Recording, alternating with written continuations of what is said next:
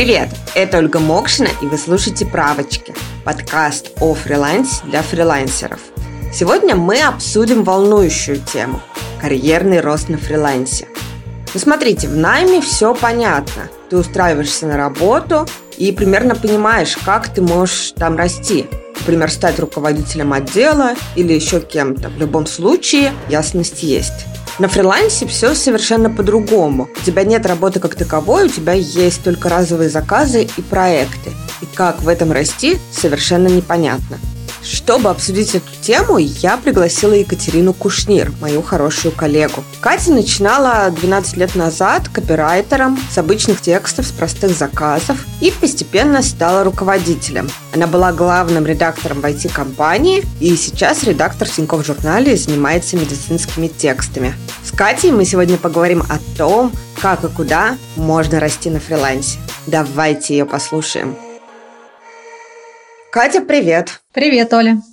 Катя, я очень рада, во-первых, что ты пришла на подкаст. Расскажи вообще, пожалуйста, о себе. Когда ты начала работать на себя и как вообще так получилось, что ты стала редактором? Да, я редактор сейчас. Начала работать на себя я достаточно давно, примерно 12 лет назад. Я тогда была в отпуске по уходу за ребенком. Тогда про удаленную работу мало кто знал, и, в принципе, таких вакансий было немного. Но я решила попробовать и что-то себе найти. В итоге нашла первый проект, э, стала работать автором статей. Какое-то время я работала автором, потом я стала брать и другие проекты, писать для разных компаний и постепенно начала брать э, заказы именно такие редакторские, а где-то просто редактировать тексты, где-то управлять командами. И постепенно пришло к тому, что я уже автором перестала быть, стала работать только редактором. Я работала в журнале Акбарсбанка, потом была главным редактором в IT-компании в Mail.ru Cloud Solutions. Сейчас вот я редактор в Тинькофф журнале, занимаюсь медицинскими текстами.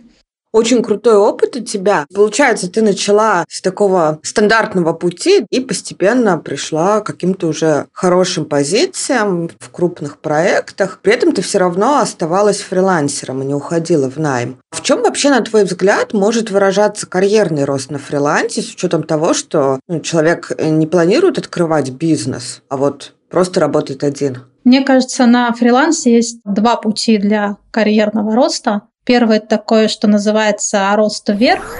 То есть, когда человек э, начинает с простых задач, с простых должностей, например, он автор и пишет простые тексты, потом немножко посложнее, потом он, например, становится редактором, может быть, даже руководителем проектов. То есть э, он э, растет по вертикали, растет вверх, его должности становятся все сложнее. Второй путь карьерный – это такой, то, что называю путь вглубь.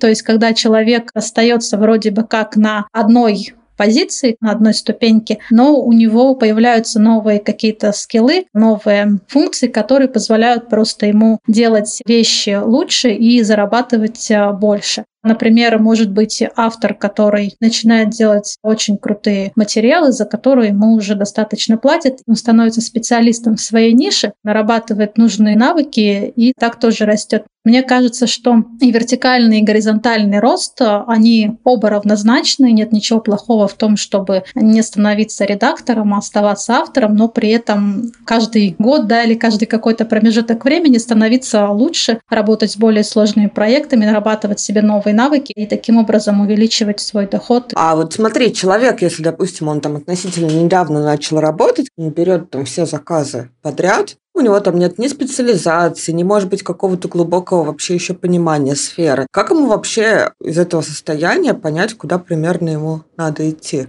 Лично у меня это получилось естественным путем. То есть я брала вот эти э, мелкие фрилансерские заказы. На том этапе это был для меня самый комфортный вариант, потому что я воспитывала ребенка, да, у меня не было времени на какой-то большой проект, которым я бы могла заниматься full time. В то же время я могла попробовать разные форматы, разные тексты поделать, с разными клиентами поработать. И это тоже было интересно, потому что я, например, поняла, что я не очень люблю писать посты в социальные сети для кого-то. Да. Как только у меня появилась возможность такими заказами не заниматься, я перестала ими заниматься. Потом я попробовала писать большие статьи, серьезные, мне это понравилось. Я подумала, что да, вот это вот может быть то направление, куда я хочу развиваться. То есть Здесь нужно просто слушать себя, пробовать и смотреть, нравится это или нет. Если вы берете какой-то огромный проект, которым нужно долго заниматься, и, например, не понимаете, нравится вам это или нет, то здесь может э,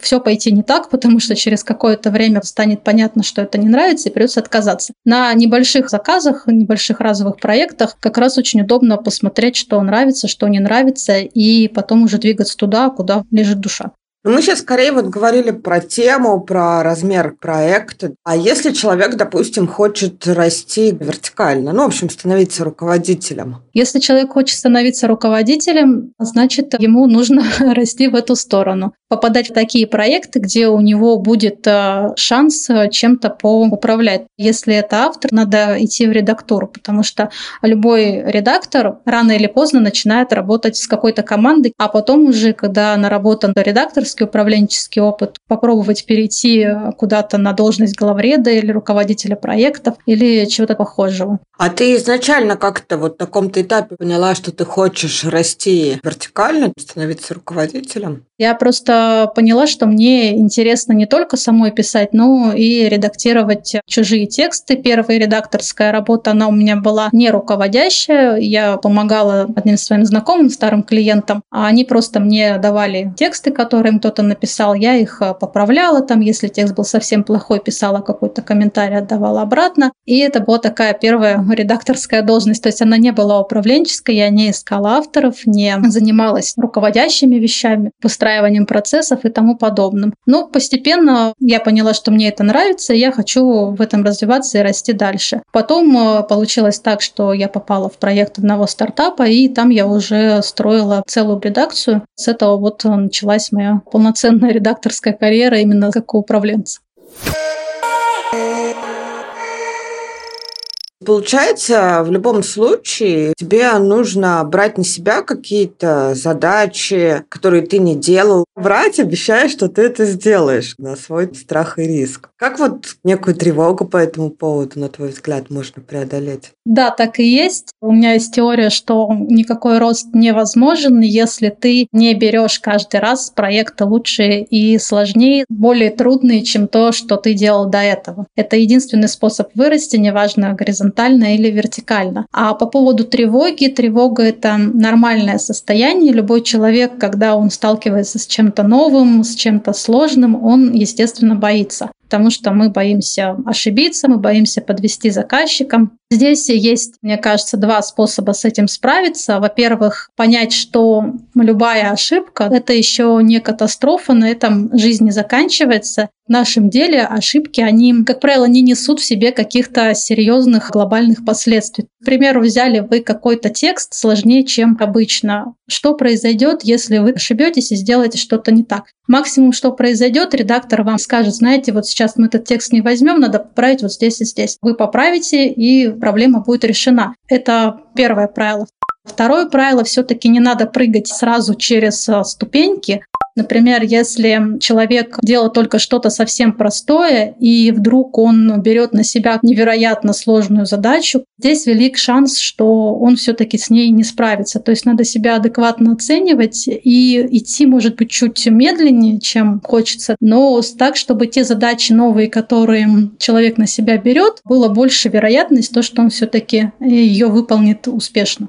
Вот по поводу первого, что ты сказала, что такая аналогия, что слава богу, что мы не сотрудники аэропорта, не МЧС, не врачи-реаниматологи. Ну, то есть действительно ничего не случится от того, что ты ошибешься. Да, и поэтому не стоит бояться ошибок, не стоит бояться что-то сделать э, неправильно, потому что никто за это не убьет. Э, мир не рухнет от этого, и карьера тоже не остановится. Просто будет еще одна возможность научиться на своих ошибках. А ты можешь про какие-то свои вот такие ситуации рассказать, когда ты что-то взяла, и тебе было сложно это сделать? Или ты, например, не смогла это сделать? Однажды у меня была такая ситуация. Я решила взять проект достаточно крупной промышленной компании. Там было какое-то промышленное производство. И они делали лендинги для своих как бы каких-то то ли продуктов, то ли направлений, я уже не помню. Я договорилась с клиентом, в общем-то, мы все обсудили, все было прекрасно. Но у меня тогда было, во-первых, очень мало опыта лендингах я делала буквально тогда пару штук для там, одного агентства и достаточно простые темы. Было довольно легко понять аудиторию и легко написать то, что нужно. Здесь был совершенно непривычный мне клиент, во-первых, довольно крупный, во-вторых, это была аудитория B2B, в-третьих, это была сложная тема, там вот это все промышленное оборудование. И, в общем, а, я сделала текст, а текст ему не понравился. Мы эту ситуацию обсудили, я в итоге вернула половину оплаты, половину они с меня не стали требовать. Потом через какое-то уже время, оглядываясь назад, посмотрела на этот текст, и я поняла, что он действительно был не очень хорошим, он не получился, я недостаточно поняла аудиторию силу отсутствия у меня опыта. Я так ошиблась. Это не хорошо, не плохо, это просто вот э, о том, что не стоит себя иногда переоценивать и брать, может быть, то, до чего вы еще не совсем доросли. Здесь нужно понимать, на каком уровне вы находитесь, на каком уровне вы хотите дойти, и как-то попробовать сделать это плавно, чтобы таких вот ошибок их было не так много. Такие ситуации, они просто, в принципе, неизбежны.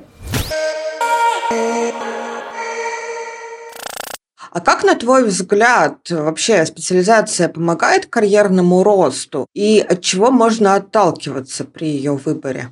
Специализация может помочь, но это не всегда так. Я знаю много успешных таких людей, которые не специализировались ни на чем и работают с разными темами, и у них это получается. Другое дело, что так могут работать далеко не все. Как правило, большинству людей все-таки проще работать э, в какой-то одной нише, либо в какой-то одной сфере. Мы можем выбрать специализацию, например, тематическую, работать там только с медициной, IT, юридическими текстами, чем-то еще. Либо можно выбрать специализацию по нише, например, работать только с лендингами или работать только там с интервью или с чем-то еще. Это облегчит жизнь, потому что если человек специализируется на чем-то, то он в этом начинает э, хорошо разбираться разбираться. И когда ты разбираешься в теме, ты работаешь быстрее, твоя эффективность увеличивается. Вот я когда только пришла работать в IT, я над каждым текстом э, очень долго сидела, неважно, сама его писала или редактировала, или делала с экспертом. Это был довольно долгий, тяжелый для меня процесс. Когда я поработала уже год, у меня тексты стали занимать мало времени. Если бы я проработала там еще пять лет, я бы, наверное, их бы делала одной левой рукой.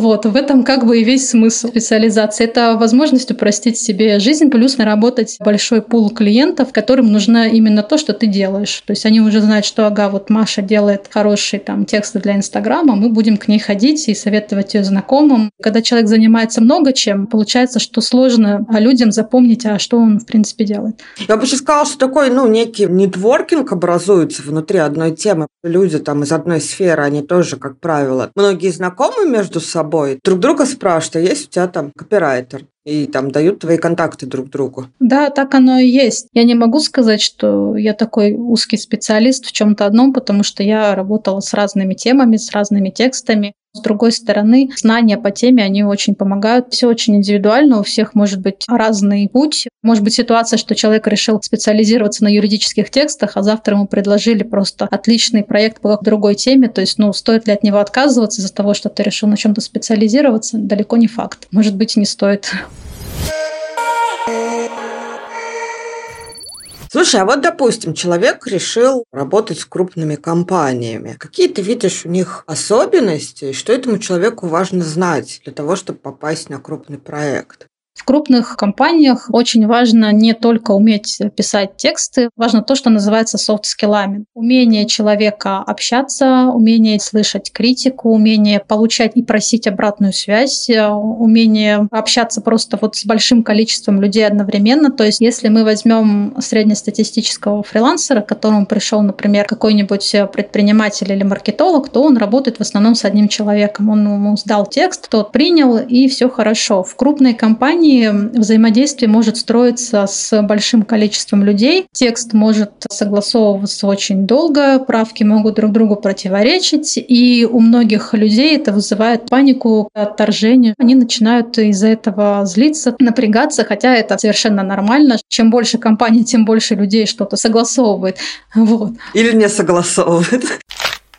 Или не согласовывает, да. Нужно уметь, во-первых, адекватно оценивать свой текст и, с одной стороны, принимать правки и критику там, где она обоснована, с другой стороны, уметь обосновать свое мнение там, где ты прав, причем обосновать его не одному человеку, а иногда нескольким. И это тоже такой отдельный навык. Многие люди, они не идут дальше работы с малым бизнесом именно из-за вот отсутствия вот этой гибкости, из-за того, что они не могут пережить тот факт, что вечером один человек им сказал, что текст хороший, а с утра другой прислал вагон правок. И для них это трагедия. Им кажется, что они плохие специалисты, другим, наоборот, кажется, что они отличные специалисты, а там сидят какие-то ужасные люди, и им все портят. И вот э, из-за этого им сложно работать. Надо просто спокойно к этому относиться. Это всего лишь текст. Просто нужно спокойно довести его до конца, и все. А еще бы я добавила, что с крупными компаниями, помимо soft skills, у них есть еще всякие бюрократические моменты, что они не платят предоплату, что у них могут быть проверки службы безопасности для заключения договора. У них бывает, что тендер нужно провести для того, чтобы платить человеку, пусть даже такой, типа, внутренний, формальный. Такие вещи тоже кого-то останавливают. Да, и еще тоже такой момент, что часто нужно иметь либо ИП, либо хотя бы самозанятость. Далеко не все крупные компании, в принципе, могут платить физлицам. К этому тоже надо быть готовым. На этом все. Спасибо, что дослушаете до конца. Ставьте лайки, оставляйте отзывы в iTunes. И до встречи в новом выпуске.